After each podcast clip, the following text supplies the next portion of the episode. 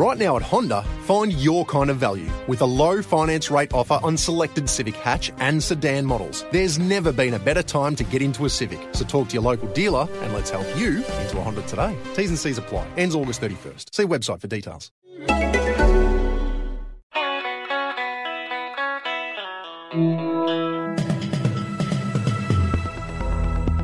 You're listening to Errol Parker and Clancy Overall, editors of the Batuta Advocate on Desert Rock F M. Hello and welcome back, listeners. If you're listening live, we're coming out of the Koala Studios here at Desert Rock F M. And if you're one of the many listening outside of the Channel Country, thanks for tuning into this podcast. Coming up, we'll be having a chat with a famous cricketer and an equally as famous television presenter, Mike Whitney. Yes, all that's coming up after the local news. Thank you for tuning in wherever you are in the world. I'm Clancy Overall. And I'm Errol Parker. And if I'm here in the studio or in the newsroom, it means I don't have to be at home with the father of my newly born grandson. Ah, the father of your bastard grandchild, eh? Yep. For anyone who didn't tune in last week, Errol is playing host to his daughter, his newly born grandchild, and his future son-in-law. And I thought you said you wanted him to stay on the scene, Errol. Yeah, I do, but I don't mean literally in my own home, though. You know, a couple of nights ago, Clancy, I walked out uh, into the kitchen because I couldn't sleep. Uh, I'd been thrashing around in bed like a carp on a riverbank for a few hours, and uh, I poke out into the kitchen, and, and I see this dude uh, standing there in the kitchen, in the nude, with the fridge door open, helping himself to uh, to my chocolate. I nearly jobbed him. Well, that's a, it's enough to make any man see red, considering you know everything you're doing for him, and and you know his reputation around town prior to shacking up with Stella. Um, yeah, yeah, and to make things worse, mate, uh, I've had to eat my own words, and I bought them a uh, koala mattress. It came up uh, from the coast in the van in its little fucking box. Uh, we've just had to cut it open this morning. Uh, it's all rolled out and it's ready to go. Cost me a bit, but um, yeah, look, I just thought I'd do the right thing. Well, you know, for mattresses, they don't cost much, but yes, they, they definitely do cost much in the sense of buying them for what you described as a sack of shit. You actually said you yeah. weren't going to buy them a mattress. Well, it is a lot cheaper than going to, say, Harvey Norman, because because old Jerry Harvey, if he sees you walk into his shop, he'll uh, he'll hang you upside down by your ankles and he'll shake every last coin out of your pocket. That bastard will. Yeah, well, he's gonna he's in for a shock when Amazon uh, really takes hold in Australia, isn't he? He is. But I went and bought the mattress anyway. You know, after Pippa, my darling wife, she put the hard word on me, and I couldn't say no. Really, couldn't have my daughter sleeping out there in the hallway on a single mattress, you know, and him in the in my living room on the on the futon. Well, at least he's a bit out of sight there, I guess. I guess so, and I guess if anyone else is in a pretty similar predicament to me, they can get themselves a koala mattress uh, using the discount code, which I used, and that's Struth two hundred, to get two hundred dollars off your mattress or sofa. Yes, and uh, in local news, we'll keep it quick this week because it is a hell of an interview with Mister Whitney. Yeah, we've got Mike here just on the other, on the other side of the glass waving in at us. He looks like he's ready to talk. He's He's got that energy, one hundred ten percent, you know. He's got that Steve Irwin thing going on behind the glass. Uh, so I can only imagine we're in yep. for a, a long haul here.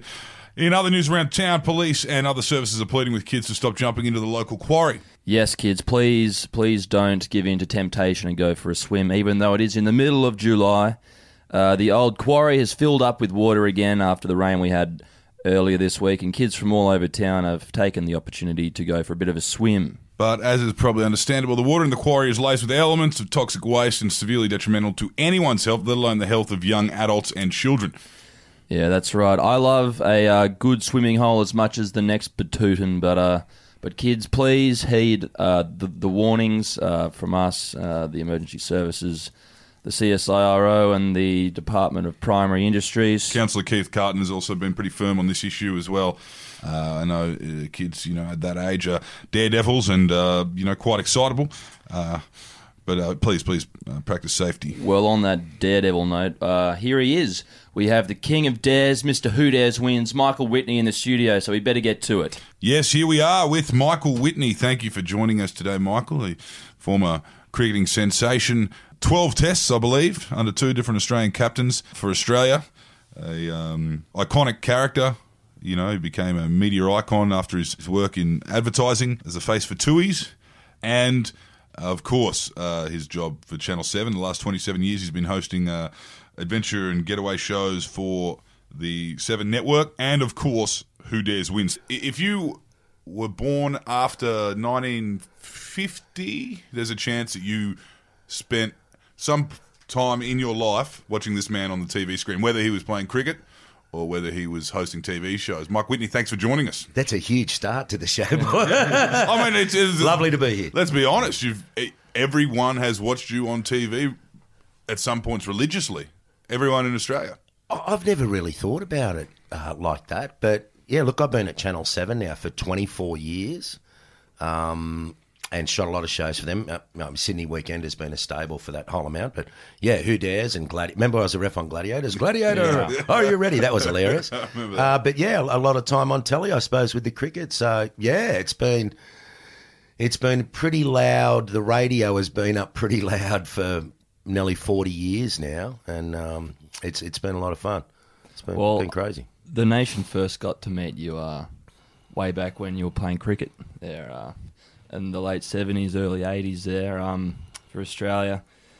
Uh, it was an interesting time back then because um, we weren't winning that much. Um, I suppose kind of like we are now. We're, we're, we're in a bit of a period where we're uh, except this rebuild. Last five-day series in England.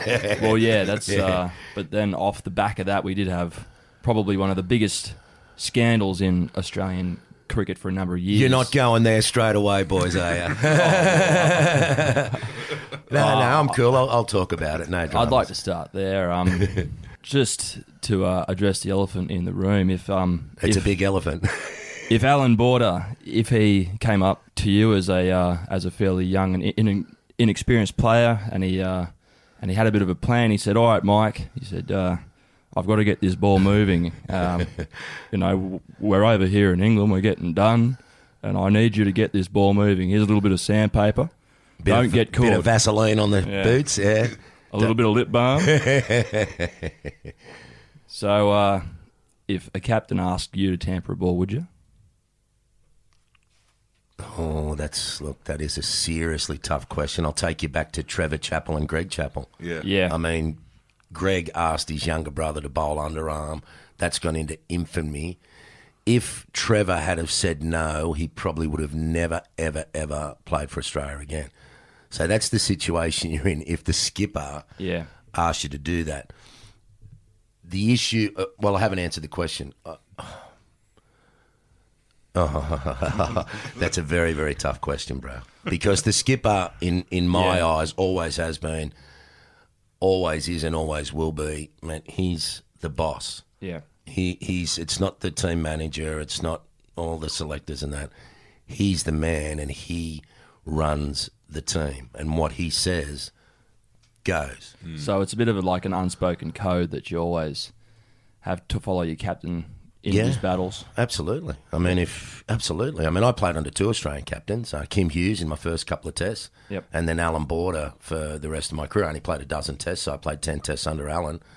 Mate, if Allan had have said to me or Kim, I mean I need you to stand on one leg down at the boundary and pull your shirt off, or oh, you do it. Yeah. You just do it. I mean, those first couple of the first two tests I played, I was you know, I was Johnny on the spot in England in nineteen eighty one and just happy to be rooming with Dennis Lillee and, you know, playing with Kim Hughes and, and Rod Marsh and Graham Yallop and Graham Wood. I mean, all those guys I'd grown up watching play. And uh, it was a bit different when I got back into the team a, a few years later where you're a bit more of a mature player. But I could never imagine an Australian captain going up to anybody yeah. and saying, I want you to tamper with the ball. It's And look, let me let me start this conversation by saying this. Ball tampering's been going on since the late eighteen hundreds. Yeah, yeah, I'd imagine that to be. It's a bit like a yeah. bit because, like prostitution. Um, well, yeah, you know, like o- over the past sort of few years, you've had uh, lots of instances of ball tampering. You know, you've had uh... there's there's there's two dozen incidents of ball tampering in the last ten years, including yeah.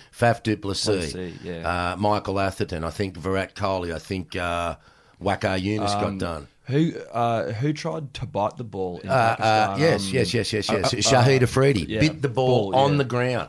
Yeah. Like, an apple. like it was an apple. like an apple. Trying to get some yeah. teeth marks in there to upset the airflow, obviously. But which, um, which, which brings me on to my next point. I thought Do you, you were going to say, so which method's the best? Well, hypothetically, what would be the best? Um, what have in, you seen down at Petersham? What's, what's, yeah. the best, what's the best kind of method they use down in the park? Uh, look, I, I've I never actually thought about ball tampering for a long, long time until you hear someone got nailed, until this incident came up. And then I thought, did I actively ball tamper when I played, or did I know anybody that did that for New yeah. South Wales or Australia? My answer is no. But I don't know whether, you know, if you're walking back and cleaning the grass out of the seam of the ball, yeah. and if you lift the seam at that time, that's ball tampering. Look, I'll give you a great example of what a grey area this is. Yeah. My sister, who's two years older than me, has always followed my cricket career. She never played cricket, but her, her and my mum were avid watchers and got to know the game. So when all this hit the fan, she rings me up and she goes, "You can polish the ball, can't you?" I go, "Yeah." She went, "But I've just read the rules and it says if you change, purposely change the condition of the ball, that's ball tampering." I went, "That's correct." She said, "So you can polish and change the condition, but you can't scratch and change yeah. the condition." And I went, yeah. yeah. So where do you actually draw the line in going saliva, mm. sweat? I mean, well, Imran, Imran, Imran Khan came and played a season for us in nineteen eighty-four eighty-five. Yeah, he did. Yeah. He was the guy that taught us how to bowl the ball reverse swing. Yep. Now, he used to walk back to his mark with the ball under his armpit or in the small of his back, just pumping water, as much sweat as he could, to get this ball going reverse. And it worked. Now, we were lucky that we played at the S C G, and pretty much for my whole career it was a turning wicket. So the ball really got damaged early, and, and by twenty overs, the shine had gone off one side and it was hacked up. So yep. we didn't have to. But look, I remember stories of subcontinent teams, and I'm going to name them because they know the Pakistanis taking out bottle tops onto the ground in the seventies. Yep. Any, someone had a huge nail, a huge thumbnail into the ball, and they were you could not beat them in Pakistan because our guys would be bowling gun barrel straight, and their guys after about twenty-five overs were swinging it a metre yep. either way. And our guys could not work out how this was happening until Imran came out and said, "Oh, this is a great place to bowl reverse swing at the S C G. The ball gets hacked up naturally, yeah. and you've just got to shine and polish this other side, and it'll go." And it did. Mm. And we were unbeatable there. I mean, other sides used to come and look at the wicket and go, "Oh," because they knew they were ineffective trying yeah. to bowl seam up and normal swing. So it's like it's love, you know. It's like death and taxes and ball tampering, you reckon? Yeah. Prostitution, death, taxes, and ball tampering. The oldest professions there are. Well, in saying that, how it's uh, how it was so prevalent, do you think the punishment uh, has been appropriate? No. No. No way. No, th- nobody else, I- I- in my understanding, in the history of the game, has been kicked out of the game for twelve months. I mean, all these other guys. Yeah, that I suppose are, the my, last my, one was Warnie, wasn't it? Yeah, but that was he wasn't ball tampering, was no, he? He was but that was for taking drugs, oh, well, no, or whatever was, he was taking. It was that to, his mum gave him yeah, to lose some weight. weight yeah. That's right. Yeah, the team picture. Yeah, that was. Uh... oh, I love Shane. I really love Shane. I was Shane's first roomie on his first overseas tour to Sri Lanka, Sri and Alan yeah. Allan Border said to me, because I was the second oldest by age on tour, not the second man, "You look after him." And that's when he had the mullet and all that. It was a lot of fun. We we we uh, reminisce about it every time we see each other.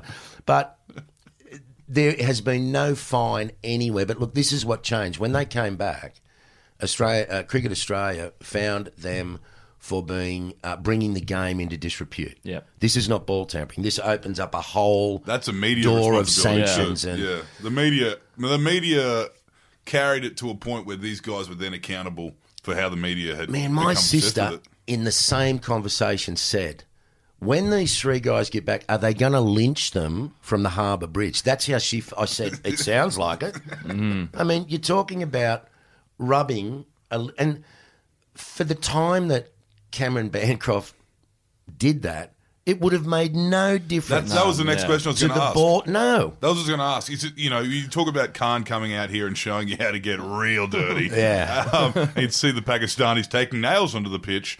But in that circumstance, is that more of a confidence pseudoscience that he's doing there? Is that like superstition? Yeah. Is a tiny piece of yellow two B sandpaper really going to make that much difference to her? Probably after about an hour. Yeah. But for the over or two, look, I think, and I was watching that night. I stayed up and watched that a lot of that series because I knew it was going to be tough. Mm. I mean, they, they're a very tough race of people, the South Africans, mate. Mm. They will call you everything and want to beat you up on the ground. They're the first dudes in the dressing room to say, come round my house for a barbie yeah. and have a beer. I mean, they're the most generous people off the field. On the field, man, look at their rugby side. Man, yeah, yeah. would you want to run into Oostie van Oostenhausen, who's yeah, this yeah. one hundred twenty kilo Afrikaner madman running at you? So I knew it was going to be a vicious series, and it was. And the crowd over there, do you remember Merv Hughes chasing mm. a dude up the race with a bat about three tours ago? Yeah, yeah. Apparently that guy just called him a fucking fat prick. For three tests in a followed, Merv, you're a fucking fat prick. And it eventually wore Merv down. And only that, that, yeah, yeah. And a few other words. Only that it had a a, a, co- a wire cover. Merv was into the cover, and the guy was on the other side going, "You're still a fat prick, Merv." Merv would have killed that guy. Now, is that fair that people are allowed to do that? I, I don't know, but look, it was vicious on and off the field. Yeah. By the time it got to that third test match, I think David in particular, and look, I've pretty much been made aware that even as they were out after the game at night time, there were calls yeah. from the public on the street, you know, Sonny's whacked your missus and mm-hmm. all of this. So I think... if there had been a bazooka in the dressing room during that third test, one of them was going to try and put that down the leg of their yeah. trousers and blow people up. Yeah. The thing that I thought straight away about it was, look, when I played my first test in nineteen eighty-one, I think there were six cameras at the ground, two at each end and, and two at square leg, and one at each end was a spare. Yep. There's now like thirty to thirty-five cameras at the ground that can zoom in. There's one for I, every player in there. Man. Yeah. So how they thought that putting your hand in your pocket, because that's yeah. not normal. With bright yellow sandpaper. It's not normal behaviour. No. Yeah. It, and this is what happened. My understanding was Fanie De Villiers was in the Afrikaner box next to the English commentary box. Fanie was a great bowler. You, you understand body language out on the ground. I mean, I watch the game all the time and I can see a side withering and then two guys trying to pump, whatever it may be. But he kept seeing Cameron put his hand in his pocket.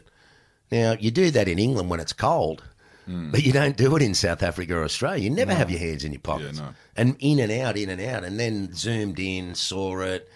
They lied about it. Then the uh, the the other thing I was super shocked about, and I've got to apologise to Cricket Australia, I suppose, because when the press conference happened twelve minutes after they came off the ground, yeah, I went, who's let them do that?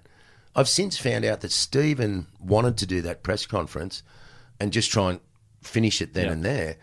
And watching that press conference, it seemed like they didn't actually get the enormity yeah. of, of what had gone on. Mm.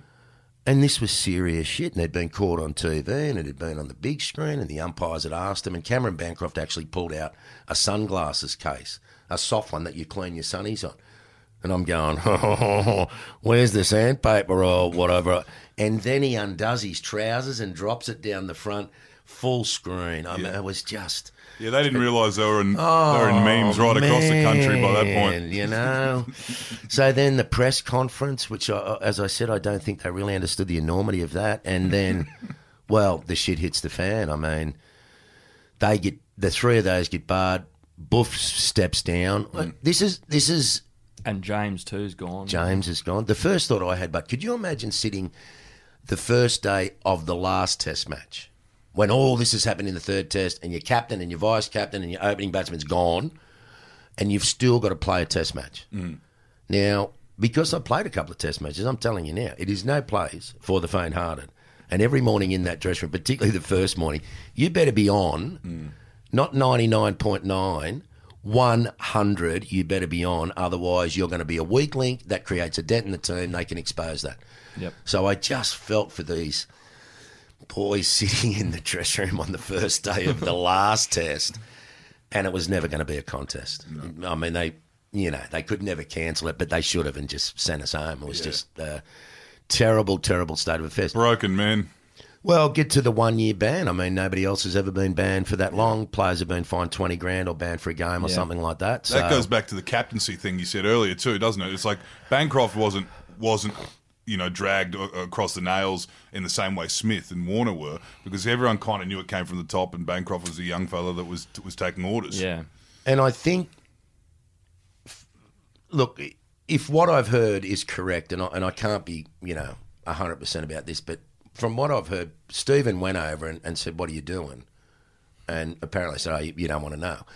And that was the moment where if that had been Allan Border, he would have gone, okay, you're concussed. Throw the fucking shit in the garbage bin yeah. now, and or you don't want to ever play again. Yeah. yeah. I mean, but...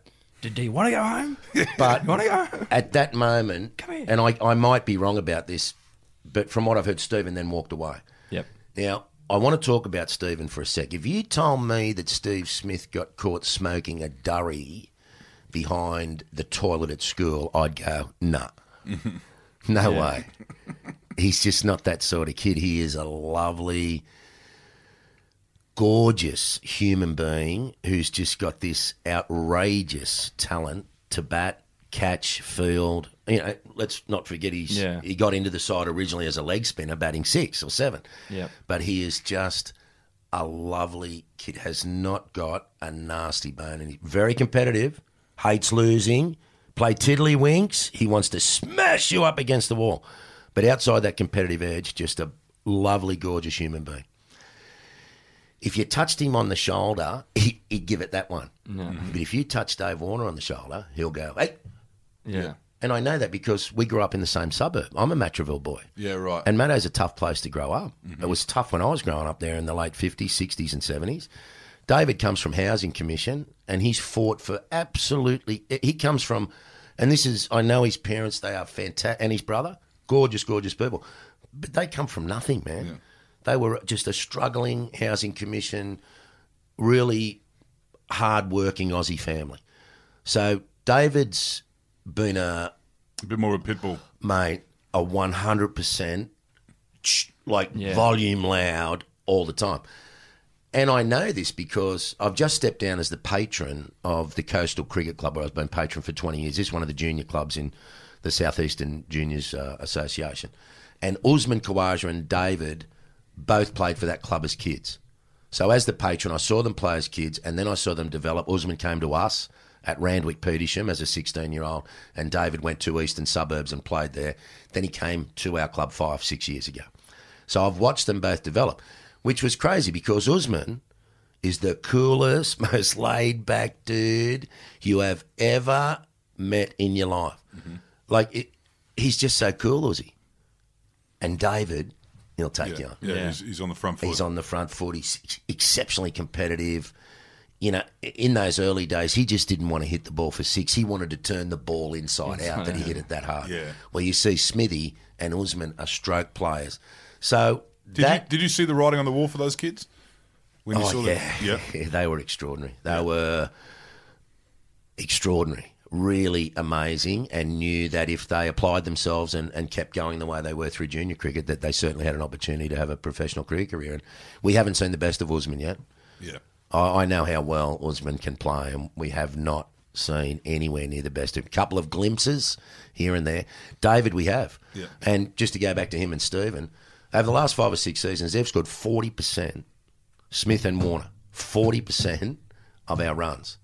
So to remove, that's your captain and your vice-captain yeah. as well, who are steering the ship round, and to remove those two guys out of that whole system, there's more ramifications to how that whole system works than just saying, oh, there's two players that aren't going to play yeah. for a year. Oh, oh, look, I think both of them are going to walk away from this moment and really have a look inwardly and outwardly as the captain and vice-captain, the state of the game in Australia, where are we actually at, what did we actually do and what are the ramifications of that, and what can we do to help the game now move forward? I mean, look, David's already said to me, because I told you he plays for our club and we needed to know whether he was going to play. After Canada, he comes back, he joins us for pre-season training at Snape Park at Maroubra. He t- promised me he'd be there. Yeah. He said, if some of your first graders think they've trained hard, he just laughed. So he's looking to lead yeah. the way. He's happy to come out and do some of those community hours in the Southeastern Junior Cricket Association, which is four or five junior clubs, one of those which he played for, Coastal, so that's fantastic news. And he's going to open the batting for us in the first five or six games of the year. Why he's only committed to that many, I don't know, and I didn't want to ask him. But all I know is this. At the Randwick-Petersham Career Club, for the first six rounds of the grade competition, I have got one of the best players the world has seen since the war in all levels, hanging out with my young charges at the nets, open to any question, and playing with my first grade, who has got some really good young players coming through the mix as well, that can only benefit by asking him what, what and David's really free and open with all that sort of stuff. I'd actually got asked a couple of times, were we going to let him play? And I... my answer quickly was, well, you know, we have a a duty to our players as well at Randwick-Petersham, and, and, and he is a, a Randwick-Petersham player. But if I said as the pre- as the president of the committee, no, he's not playing, he's cheated and all this, nineteen other clubs would be ringing him tomorrow yeah. saying, come and play for us. So yeah. why would I why would yeah. I do that? Why would I let that go? And we have a duty of care to our players. And you want to win. And we want to win, absolutely. I want him to get double century, one fifty, one hundred, three hundred, whatever. Get out there, absolutely. Now, another question I want to ask is, is, is the brand of, and, and we can talk about Warner here, the brand of the cricket is very different nowadays. And when you started, they had the gold chains and you had the curly hair and they had the mullets. You know, you'd see Dennis, um, you'd see Dennis Lillee and Tomo at other ends and they were Dennis Cowboys. Dennis brought that cricket bat out. He was the first one to yeah. get a cricket bat, you know, cast in gold and wear it, and it was huge, everybody. Yeah. Well, you thought if you got one of them, you were going to yeah. bowl like D K, you know? Yeah, and they were showing their kind of... fast bowler. They were showing themselves as well. They were showing their, you know, where they were from and whether they were from Matraville or Bankstown or whatever. They had a bit of flair about them. I mean, it feels like the modern cricket is trying to, uh, you know, mould himself into a woman's day-friendly kind of face, um, get the magazines and, and live a, and almost have a career uh, alongside their career. Uh, do you think that is that's troubling as well? There's a little less character. I mean, obviously there's a little less characters in the game, but there's also a little less freedom for these blokes. Society's changed so much. Yeah. You know, look, Greg Matthews and I laugh all the time that if social media had been around when we were playing, yeah. Mo and I would have lasted one season in Cliff, the early days. Cliffy Lyon said that the other day too. Because, yeah. you know, I think about when I first got in the New South Wales team in nineteen eighty... And, I mean, ninety percent of the people out there didn't even know who you were. They didn't know you played cricket. You, your face was, unless you got six for something against Queensland mm. and you got a, a, that photo in the paper, no one actually knew. So we could go out, have a beer, have a meal. Unless someone was a cricket tragic, they'd come over and say, oh, can you sign this napkin for mm. all this yeah. sort of stuff. But times have changed. And I thought when I retired in nineteen ninety-four... You know, I'd, I'd pretty constantly been in the team for the last four or five years and played in the ninety-two World Cup here, made a couple of tours, West Indies and Sri Lanka. I felt like I was in a bit of a bubble then, but it's nothing compared to what these guys are in now. They earn serious money, like serious dollars. Some of the cricketers around the world are earning four, five, six million dollars a year just for playing I P L and endorsements, stuff like that. I don't think... that they're in as as comfortable a position as what we were. Yeah. I mean, I could still go down the road when I was in the in the Australian cricket team. Typical jars. Yeah, and it, well, yeah. Ah, oh, Widow, good on you, mate. Bloody had a bowl well in that one day or the other day. It, it wasn't this sneaking up with a camera and, yeah. Yeah. oh, David Warner or, you know, someone, someone's over at the bar and, you know, people sneak photos and it's really weird now. It's much, much weirder. And because they're in this bubble, people think that they're in that bubble. Yeah. And I know Steve Smith and Dave Warner have no drama with people going up and go, oh, hey, Smithy, how you going? He go, good, thanks, mate. But they sort of, oh, I'm not yeah. sure if he'll tell me to fuck off or yeah, yeah. or whatever. And, and and ninety-nine percent of the time, that's not true. Yeah. I mean, I have people doing that with me. I had yeah. a dude last week Man, I believe this. I'm up in Coles at Maroubra Junction. I live in Maroubra. Yeah. And he goes, oh, and I went, oh, shit. What? And I looked at him. I thought something was on the floor or something. He goes, oh, Mike Whitney. I go, yeah, mate, how you going? He goes, what are you doing? I've got fucking toilet paper and stuff in the, in the trolley. I said, I'm shopping. He went, what are you doing here in Maroubra? I went, well, I live here. And this is such a common response. Yeah. The guy went, I didn't know you lived in Maroubra. And I go, how the fuck would you know where I live, mate? Like, I don't know where you live, man. Like, how do you, how would you know that? And and I thought, and then he goes, oh, I thought you'd have someone that would do your shopping for you. I went, mate, I'm a poor ex-cricketer, you know. Yeah. Like, Channel seven's paying there's that all well. This mentality about about that. Mm. And, and I think... Does, a, does any ex-cricketer have someone doing their groceries for them? Maybe Shane. Maybe. Maybe Warnie, that's about it. So there is this perception like that where I think, ninety-nine point nine percent of the guys are fine. You can approach them all the time. It's changed a lot, a real lot. Mm. I actually feel a little sorry for the boys sometimes because they're just under the pump twenty-four seven. But look, I also say this. You want to earn five million dollars a year as a sportsman? You give away a lot of that privacy, man. Yeah. You give it away. Yeah. You earn a million dollars as a sportsman in this country, you give all of that privacy away. Yeah. People want to see shots out of you at a bar or yeah. having a restaurant or hanging out yeah, with dudes. New missus, yeah, whatever. So but you, you had a bit of profile before you even uh, were captain of Baggy Green. You you were in Tooheys ads. Like, you were still playing state cricket when that happened, weren't you? I just got back from England in nineteen eighty-one where I'd been pulled out of obscurity to play two right. tests. So I right. played for yeah. New South Wales eighty eighty-one. Yeah. And then decided in the off-season that I wanted to go to England and play league cricket. Yeah. And went up into the Northern Leagues in Lancashire and was playing there. Got called by Gloucestershire, who a couple of, well, Mike Proctor, the great South African fast yeah. bowler, and another guy called Brian Brain. And people go, who's Brian Brain? He took two thousand first-class wickets as a seamer in England. But they both, yeah, yeah, who the fuck is Brian Brain? And I'm, they're calling me and they're going, Brian Brain's broken down. Oh, and I've heard of Mike Proctor, but I, so you check up Brian yeah, Brown, yeah. just this gorgeous seamer. Anyway, they needed a bowler, so I played a few games for Gloucester. On the back of that, Australia was touring, and they watched this one-day game I'd played for Gloucester, and I'd routed Surrey in this sixty-over one-day match, which was really weird in those days. So you bowled twelve overs, and I'd taken like four for twenty in twelve overs and knocked three ex-test players over. So then Lawson and Hogg got injured. And yep. I got this call. You've been added to the squad. So we come back and they approach me and Dirk Wellham, who'd made his test debut on, in that series as well. I debuted in the fifth test and Dirk debuted in the sixth and got one hundred on debut. And for some reason they decided they didn't want to use Dirk. They'd use Steve Rickson again. Yep. And we made that ad with the West Indies. How do you feel when you face Big Joe for the final ball and your blood chills? How do you feel when a cover drive sees runs in sight? You run like hell. How do you feel when you beat the ball stretched foul on the field? How do you feel? How do you feel? I feel like a Tooheys. I feel like a Tooheys. I feel like a Tooheys. Oh, that was nineteen eighty-one, and I've got to tell you, boys. Constantly, still, it's two thousand eighteen.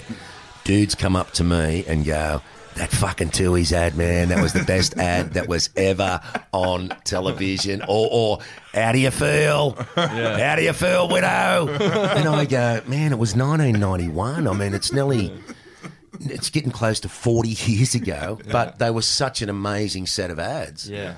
And they become iconic, which They're is iconic. Crazy. Do you think that? Do you think that's what put you into your career onto Channel Seven and Who Dares yeah, Wins? Yeah, because you didn't really have much downtime, did you? From from the time w- w- when you hung up the boots to uh, yeah, not not much. Ending up on the small screen. Yeah, look, this is what that ad did for me. That ad was so all encompassing for a while that I'd be out with my mates, say at Randy Wicks up yeah. at Randwick.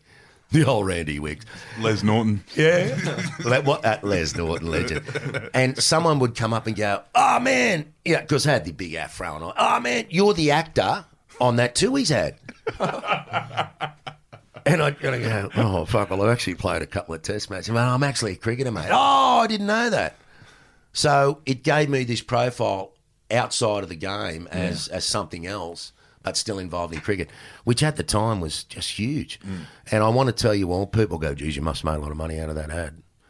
I got paid two grand to shoot the ad, and every year that it was on, I got the two grand plus ten percent. So in year two, I got two thousand two hundred. Yeah. And I played the ad for about seven years. Yeah, right. So for seven years of of being on that ad, I made about fifteen grand. fifteen grand. But it was the profile that yeah, it created. Yeah. Mm. Um, now, you asked me about retiring. I retired yeah. February the... February the tenth, I think, nineteen ninety-four. It was two weeks before my um, thirty-fifth birthday. And that's a real heavy day, man. Yeah. Oh. I just had my ninth knee operation and the body was really hurting and wearing out. But, you know, it's so much a part of your life. And, you know, the last few years of your career, you're pretty much in your head and your technique. You've got it right. And then the body starts to yeah. fail. You talk yeah. to everybody, mostly all the fast bowlers go, yeah, the back half of your career is the best. Yeah. Because you learn how to train, you learn yeah. how what you need to Get do, your head right. what your responsibilities yeah. are, where you fit in the team. You might be leading the attack now for your state, yeah. bowling first change or second change in the test side, doesn't matter. Yeah. But you've got it together, then the back of the, you know, all this yeah. stuff starts happening. Knee, back. Yeah. So, yeah, I cried. I cried a lot. I cried the days coming into that because my then wife and I had decided that I'd written a book called Quick Wit yeah. about growing up in Matraville and, and playing the cricket. And at that book launch, I would announce my retirement. And we launched the book. I had some wonderful friends there, the Eller brothers, who I grew up with and played footy with for yeah, ten right, years out right. of Larpa. They came along and told stories about how they were much better cricketers than me when we were kids, and they were, it was true. Um, but I announced my retirement that day, and I'll never forget, I was stunned by the outpouring of emotion immediately as it happened because the whole New South Wales squad was there. Yeah, right. And guys like Wayne Holdsworth, who was opening the uh, bowling then, ran up to the stage and just hugged me and cried on my chest. Right. Everyone feels it. Oh, man. I, and you look, you know you've been a part of the scene for a while, and I'd played for fourteen seasons at that stage. But you, I never thought that I would have that sort of impact on individuals. Mm-hmm.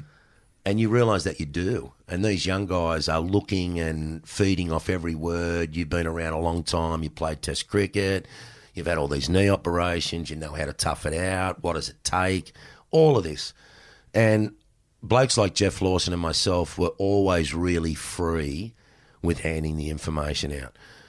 The era before us, not so free. Yeah, right. Because it was like, don't let a sucker have an even break. He might take your spot. Yeah. Henry and I, yeah.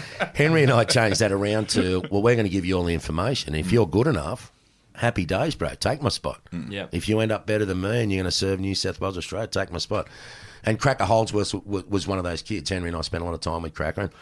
And look, he played a, a lot of seasons and was very quick and a good bowler for New South Wales. But I'll never forget him, his head on my chest and just these tears running mm. down. And then, of course, that made it a very emotional afternoon. And, and then what do you do?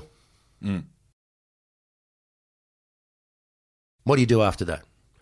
I'm nearly thirty-five. I'd done an apprenticeship at Qantas as a ground engineer, which I'd finished and really loved uh, working at Qantas and, and working on aeroplanes. And I still love aeroplanes. I mean, I still read about aeroplanes now. But I didn't want to go back and grease undercarriages yeah, after yeah. travelling around the world and playing cricket. West Indies, Jamaica, and you'd seen oh, all man, that. Yeah. Look, I went on the last long tour Australia ever went on. And I remember being in a hotel here in Sydney, and Bobby Simpson was talking about that West Indian yeah. tour. He goes, this is the last long tour. Uh, and it will be this tour to the Caribbean.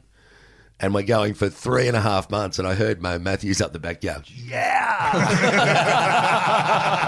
Yeah! And it was the last long tour. I mean, yeah. tours just don't go for months and months and months now. But what do you do after you finished? I mean, I certainly wasn't anywhere near financially enough to retire. No yeah, way. Yeah, yeah, I mean, yeah, I probably yeah. had enough money in the bank to keep me going for a few months. Yeah, yeah.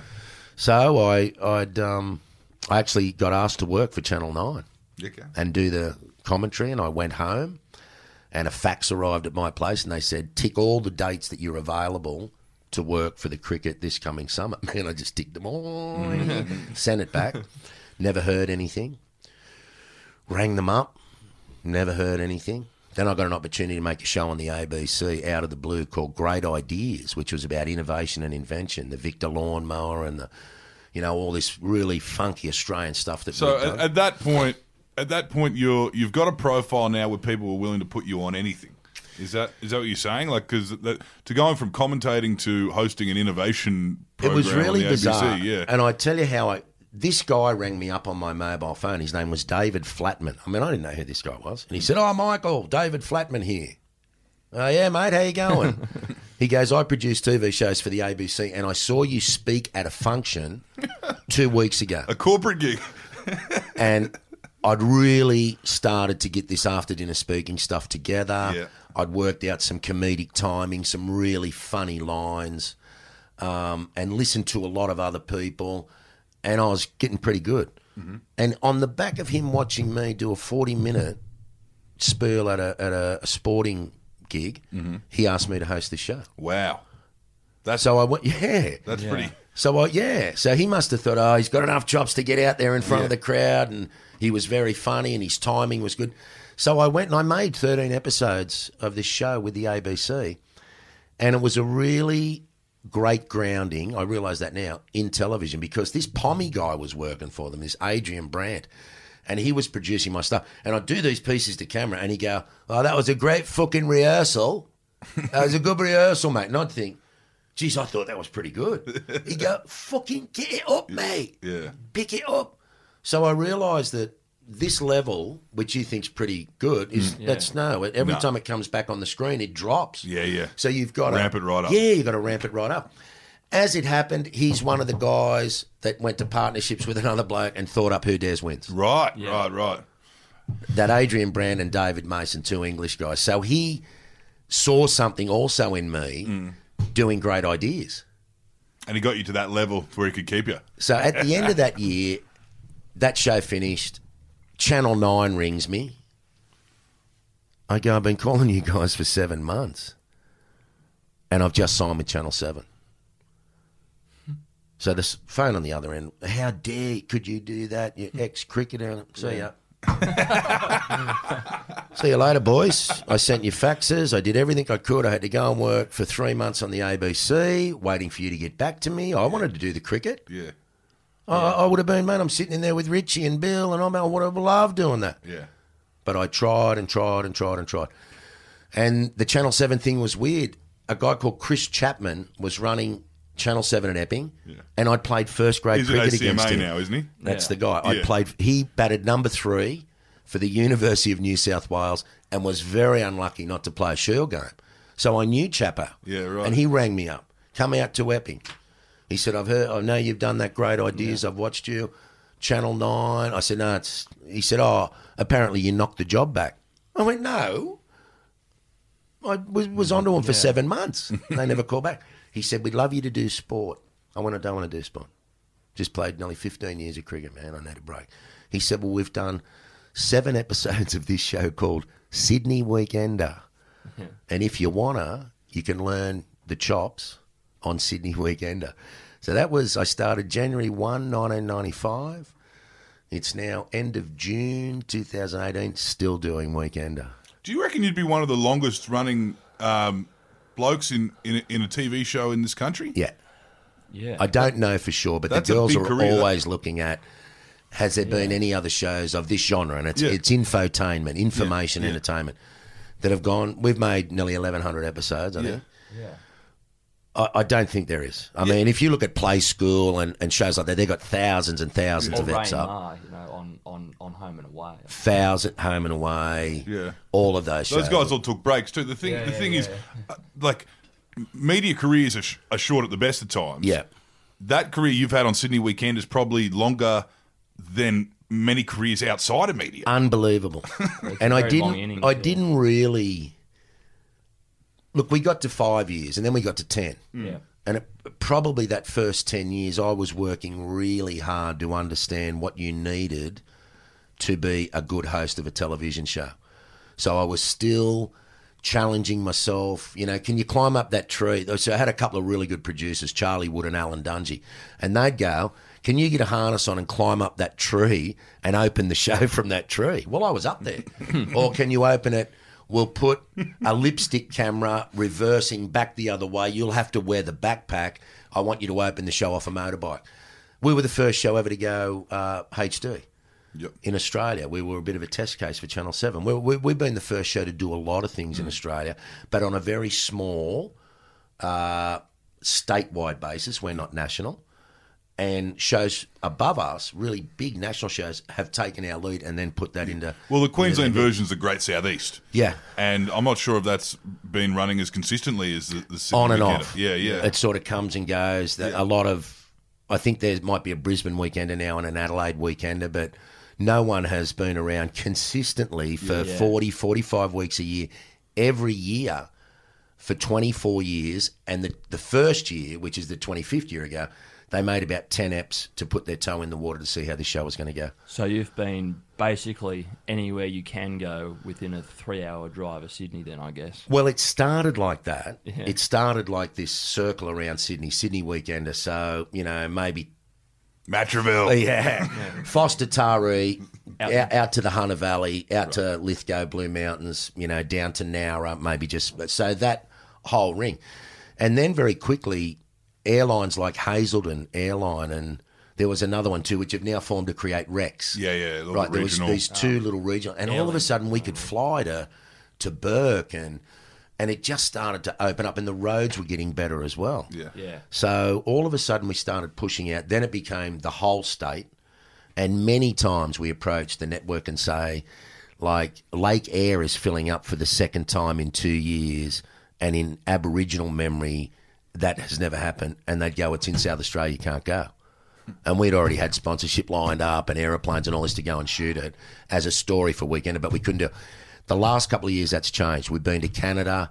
We've been to a lot of Pacific Islands. A long I, weekend. I actually haven't been to Canada myself, yeah, but the crew went over yeah, there with yeah. another presenter. Did that. We've been to New Zealand. Right. Um, yeah. We're really starting to step out because uh, shows like The Great Outdoors and stuff like that don't exist anymore. Mm-hmm. Yeah. So we're the only basically program... Ernie that, Dingo's on Mystery Road. Well, Tourism New South Wales know that we're the only platform that they've got in New South Wales now to promote yep. New South Wales New as South a tourism Wales, place, yeah. yeah. So we're getting a lot of sponsorship. The show's very buoyant. Look, it's all about ratings in T V, yeah. Yeah. and you got to pay for yourself and make a dollar for the network. Yeah. And I think it's just astounding that Sydney Weekender has done that for twenty-five years. Yeah, it's impressive. I was saying, I got to the fifteen-year mark, and that was a big thing for me because I'd played cricket for fourteen years, and I never thought in my wildest dreams I'd find something to keep me locked in and entertained and purposeful and, and wanted to turn up. And then I got to the fifteenth year, and I went, shit, mm. that's nearly thirty years of doing shit that you've really enjoyed, Michael. Yeah. Well, now it's nearly forty years. Yeah, yeah. The fifteen years of cricket. And next year at Sydney Weekend will be my twenty-fifth year. forty years of doing something that you've never had a drama getting out of bed to go to work. Yeah. Mate, blessed, bro. Yeah, absolutely blessed. Blessed. blessed. Uh, but, but but by comparison, I mean, everyone's everyone probably in New South Wales and Sydney senior on the, the Weekender, but you went national with Who Dares Wins. and, but by and also by comparison, that was three years, wasn't it? Three, yeah. four years. Yeah, ninety-five, ninety-six and ninety-seven we made Who Dares Wins. Feels like it could have gone for a decade, you know. It was it was pretty much everywhere. It could have gone, and I think, I've, look, I've never asked Adrian uh, Brandt or David Mason if this was the case, the two producers of that show. But I think... when H I H, the insurance company, rolled over uh, in in the, the late nineties, uh, the insurance premiums for those shows. Those just yeah. like went up times ten. Of course. And yeah. I don't think there was any bottom line left in it for yes, them. Yeah. So what they did is they took it overseas and made it, I think they made it in Norway and Sweden. They made it yeah. in a few countries around right, the world right. and left Australia alone. And when it stopped, I mean, I still get people coming up yeah. saying, oh, when are, you, when are you and Tanya going to make the show again? And Tanya and I have talked about it relentlessly. We'd do it tomorrow. Right. We'd even do... Hey, do you remember this? He's teasing a comeback. Yeah, look, it was amazing, and it's regarded now as one of the original uh, reality T V shows. Yeah, yeah. So let me apologise to everybody listening for the crap that I see now on T V. Some of it's just yeah. fucking terrible, isn't yeah. it? Yeah, but we wrong, were there man, at yeah. the start, and nobody had ever been out uh, on the street with cameras, you know, yeah. daring people yeah. to eat. Sheep's yeah. eyeballs for fifty dollars. I think, I think one of my aunties, my aunties had to get the lobster out of the out of the fish tank up in Queen Street Mall yeah. in Brisbane. Yeah. Well, I'd walk into the office, which was over at Crow's Nest, and they had a, a board, a chalkboard up on the wall, and I'd just see this list of stuff that they were thinking of, and I'd go, "You're fucking joking, aren't you? You've got to be fucking joking." Drink man. a jar of mayonnaise. Yeah. Man feeds shark uh, off the barrier reef by hand. So what sort of shark? And so we actually did that. This is hilarious. They made the guy a chainmail metal glove. Yeah. So my question was, well, what if the shark bites, bites him up there? He's just going to swallow the glove, take his arm and swallow the glove as well. I mean, but this guy actually fed these white tip, black tip and grey tip reef sharks yeah. Jesus. Are like a day and a half right out off the reef. And I was down there, and we were all underwater, and he actually fed them. It was it was crazy because they could have just, in those days, I mean, they just would not let you do those things today. yeah, yeah no well, way, man. I, I remember seeing those guys jumping from those. You took them to Vanuatu to jump on. I went over there, Vanuatu. With those vines wrapped around their ankles. Yeah, man. That's our next break. Yeah, that was wild shit. Well, yeah, I can kind of understand now that if I was an insurance man and I had uh, a couple of English sort of dudes saying, all right, I'd like to take this tax accountant from North Sydney, I'd, I'd like to take him over to Vanuatu and tie some vines around his legs. And it's like, oh, geez. Jump him you know, off some I, bamboo scaffolding. It, it'll cost you. It'll, uh, you know. Amazing that you brought that up because he, in the end, that guy said no. Yeah, right. Yeah. And then we all stood there. I stood underneath that building. Now, the thing about that building is it's on a hill, this steep, this steep. Yeah. So when they jump and they land, they're actually yeah they hit they come hit down and go a, down on an yeah. ascent. Yeah. But still, when you stand there and you look up, and it's it's not nailed together. One dude in the tribe, the chief goes, "You've got to build the tower." Fuck. If he fucks it up. I mean, serious shit. And it's tied together with these yam vines, which they put round their legs to jump. So if the tower's there, the first jump is only about five minutes. It's generally one of the kids. Yeah. So he jumps. And the design is that he walks out onto this thing, and when he jumps and those vines pull tight, the little platform that he walks out on breaks and then falls hard up again. So the next guy's not impeded by the... Unbelievable. Unbelievable, this thing. But then the last guy, who again is appointed by the chief, yeah. you're off the top and you can't say no. I mean, if you say no, you are, this is the man thing. The you're hunted out of the tribe. You're the weakest, lowest, filthiest thing. So this dude's up the top, and I'm telling you, it's a long way up with yam vines tied around your legs. And this is what they told me. And you can, insurance, you can yeah. only do it when those yam vines are right. If they're too dry, you can't do it. If they're too wet. So there's only this window that they do this. And it has got to be, what, mate, we got back to the hut that night and we actually got on the carver, the yeah. real carver yeah. Yeah, yeah, that yeah. they made. I thought that was just a myth. Man, the real carver, mate, seriously, we were off chops on this carver. But we just talked about what these guys had done, and the women were there dancing, and it's a huge thing for yeah. this island. I've never seen anything before or after like that in my life. Yeah. It was Unbelievable. So you told him he had made the right call? Absolutely.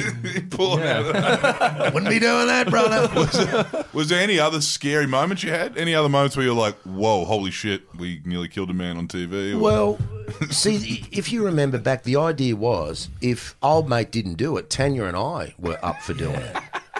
And, and in the end... For some reason, Tanya must have got the shit end of the stick because she did about twenty and I only did about fourteen, twelve or fourteen. Uh, and she was gutsy, Tanya. But, yeah, look, there was a couple of dramas. Um, a guy broke his shoulder driving through um, a wall of cardboard boxes stacked with hay that they lit up. And he'd never ridden a bike before. So they, they trained him for two days just riding the bike, and they said to him, look, if you go through this wall of fire and any of the hay gets caught on your visor, because he had the full fire suit on, yeah. just turn your head and it'll blow off and you'll yeah. be right. So to his credit, wang, wang, wang, wang, wang, boof, through, and he had this big bit of burning cardboard, and, and what he did was he jumped on the clutch and the front brakes together in panic and just went over and broke his shoulder.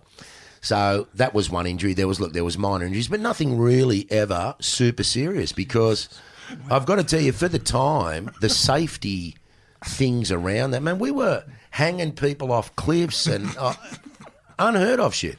I mean, out of helicopters, and the only ever bungee jump out of a helicopter in New South Wales or the A C T was done on Who Dares When, and it was done in Canberra. And that chick ended up getting on the speaking circuit, being a fucking motivational speaker. Unbelievable. But she jumped out of the chopper in Canberra. So there was one-offs never to be done again. Yeah, yeah. And like I said, I'd see that, that board with shit written on it, and I'd go, oh, no, you're joking. And as you would expect, as the show went through its motions, what was a big deal at the start of year one was nothing at the start of year two. So it just kept having to amp yeah. it so up, maybe, amp it up, maybe amp it was it a up. Good thing that it finished. Maybe, yeah. It was yeah. where it would have gone. Getting shot at with bulletproof vests but on. Definitely stuff. There's this now, yeah. age group of people mm. that were maybe six or seven up to twenty mm. when that was on. Yep. And Tanya tells me as well, constantly going, you're going to dare me? Yeah, yeah, yeah. Or who dares wins? Or yeah. why don't you bring the show back? And yeah. they, I, I asked those people, oh, you watch the show. Best show when I was a kid. But, yeah, much loved. And, and Gladiators at the same time as well. Yeah, I was yeah, a ref the on referee Gladiators. on Gladiators. Yeah, yeah. Now, we, we want to – you've actually yeah, – pivotal moments in, in uh, T V history. We want to just finish now on the Mike Whitney band. Yeah. And I'll say that we wrote an article about the Mike Whitney band. We were saying that it was, the Batuta Advocate reported that it was a shame and it was actually almost a disgrace that the Mike Whitney band didn't get. It was a travesty. And the Splendor, Splendor in the Grass lineup last year. Complete miscarriage of musical justice. yeah. yeah, yeah. It was an affront to democracy. Uh, but, yeah, we said that, you know, you guys should have had the, the lineup, uh, should have been in the lineup for Splendor. And someone left a comment. Uh, one of our loyal readers said, and like I mentioned this to you before, they said, I was at a Mike Whitney gig at it. It was an R S L somewhere down the coast. He said, I was at the Mike Whitney gig, a Mike Whitney band gig, and I'm, I requested for a bit of sherbet, and Mike Whitney told me to fuck off because this is a rock and roll band. I might have said, go away. Yeah, but that's true. I think he requested Summer Love by Sherbet, and that's definitely not in our repertoire at all. Look, the band's a crazy story. I don't even think about it that much. When I was about sixteen, an older brother of one of my mates bought a bass. Maybe I was fifteen, Ray was seventeen. Within six months, another mate had bought drums. Another one of our mates had played guitar since he was a kid, so he was quite a good guitarist. And we've taken over Ray's parents' garage in Beecham Road in Matraville, opposite Matraville Public School, where we all went to school. We took over the garage and we had this band in there. We had the band in there probably on and off for a couple of years. I never played any musical instruments, so all of a sudden I'm singing. Mm. So we played Deep Purple, a bit of Uriah Heep, just songs that were not that hard to play um, with a bass, a guitar, drums and a singer. And then when I got to like eighteen... The guitarist got a girl pregnant. He had to go. The drummer wanted to buy a V eight Ford, so we sold the drum kit. Like a good band. And Ray kept playing, yeah. and I went off and did the cricket thing. Yeah. Run into Ray a lot. He moved out to Ryde. As it happens, about fifteen years ago at Channel seven, this guy says, I'm in this band and have a look at the D V D. So there's Ray and yeah. he, he knew I would recognise him. And I hadn't seen Ray for about ten years at that stage.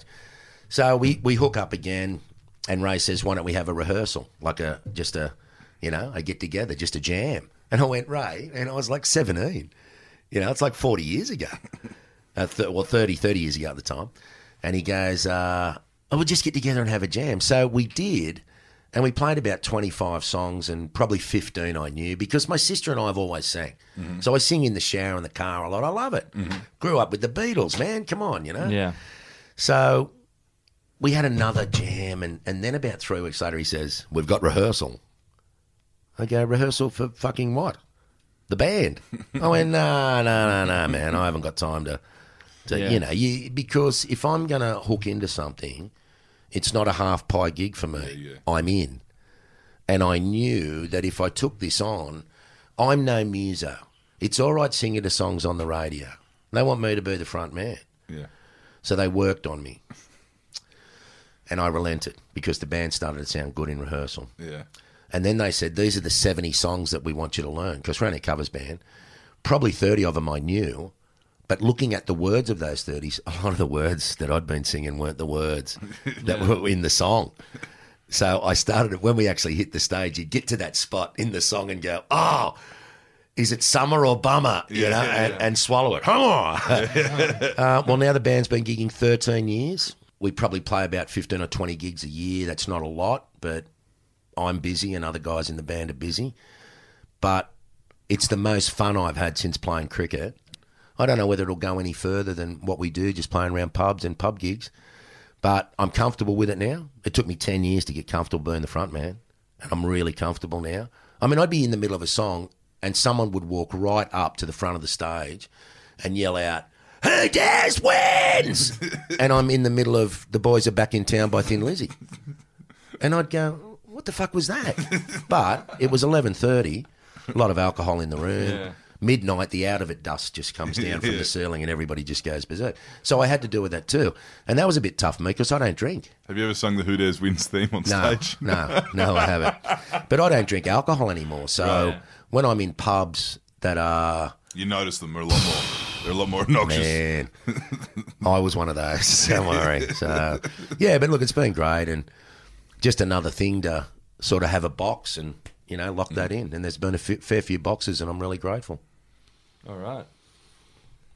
Well, I think we've just wrapped up. Have you got any more in the near future? Uh, yeah, we play at the Bayview Tavern at Gladesville quite often. I think we got a couple of gigs there at the end of the year. Uh, Bondi R S L in a That's couple a of weeks, one, yeah. which is a local gig. Uh, we play South Juniors, Juniors at the Junction, places like that. We used to play the Marlborough Hotel in Newtown. We played there for about five years. That's a good gig. They used to line up out the door to see the Mike Whitney band there.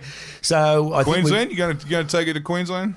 Oh, look, the boys have talked about going away, but I've spent forty years on the road. You know, I just can't see myself doing that shit, which you should have been doing when you were twenty. Yeah, yeah. Packing yeah. the van the up. The Caribbean again. For, for well, I, I, I think that the Mike Whitney band yeah. would play some reggae yeah. over there, you know, with, with Vivian. Yeah, yeah, yeah, yeah. Yeah, that'd be great.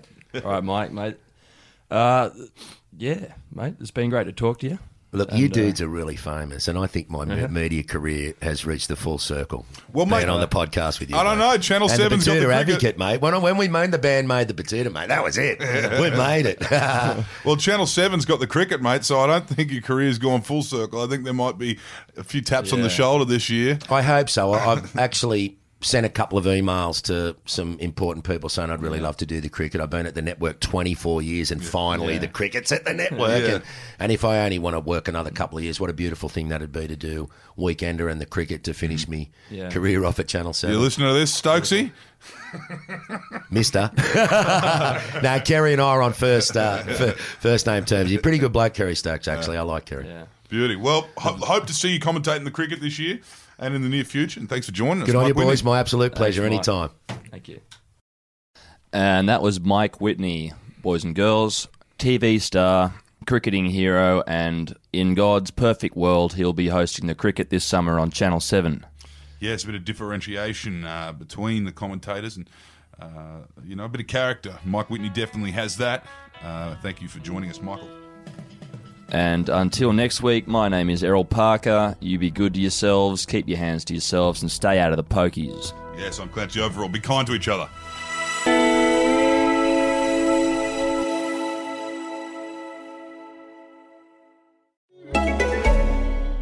Right now at Honda, find your kind of value with a low finance rate offer on selected Civic hatch and sedan models. There's never been a better time to get into a Civic, so talk to your local dealer and let's help you into a Honda today. T's and C's apply. Ends August thirty-first. See website for details.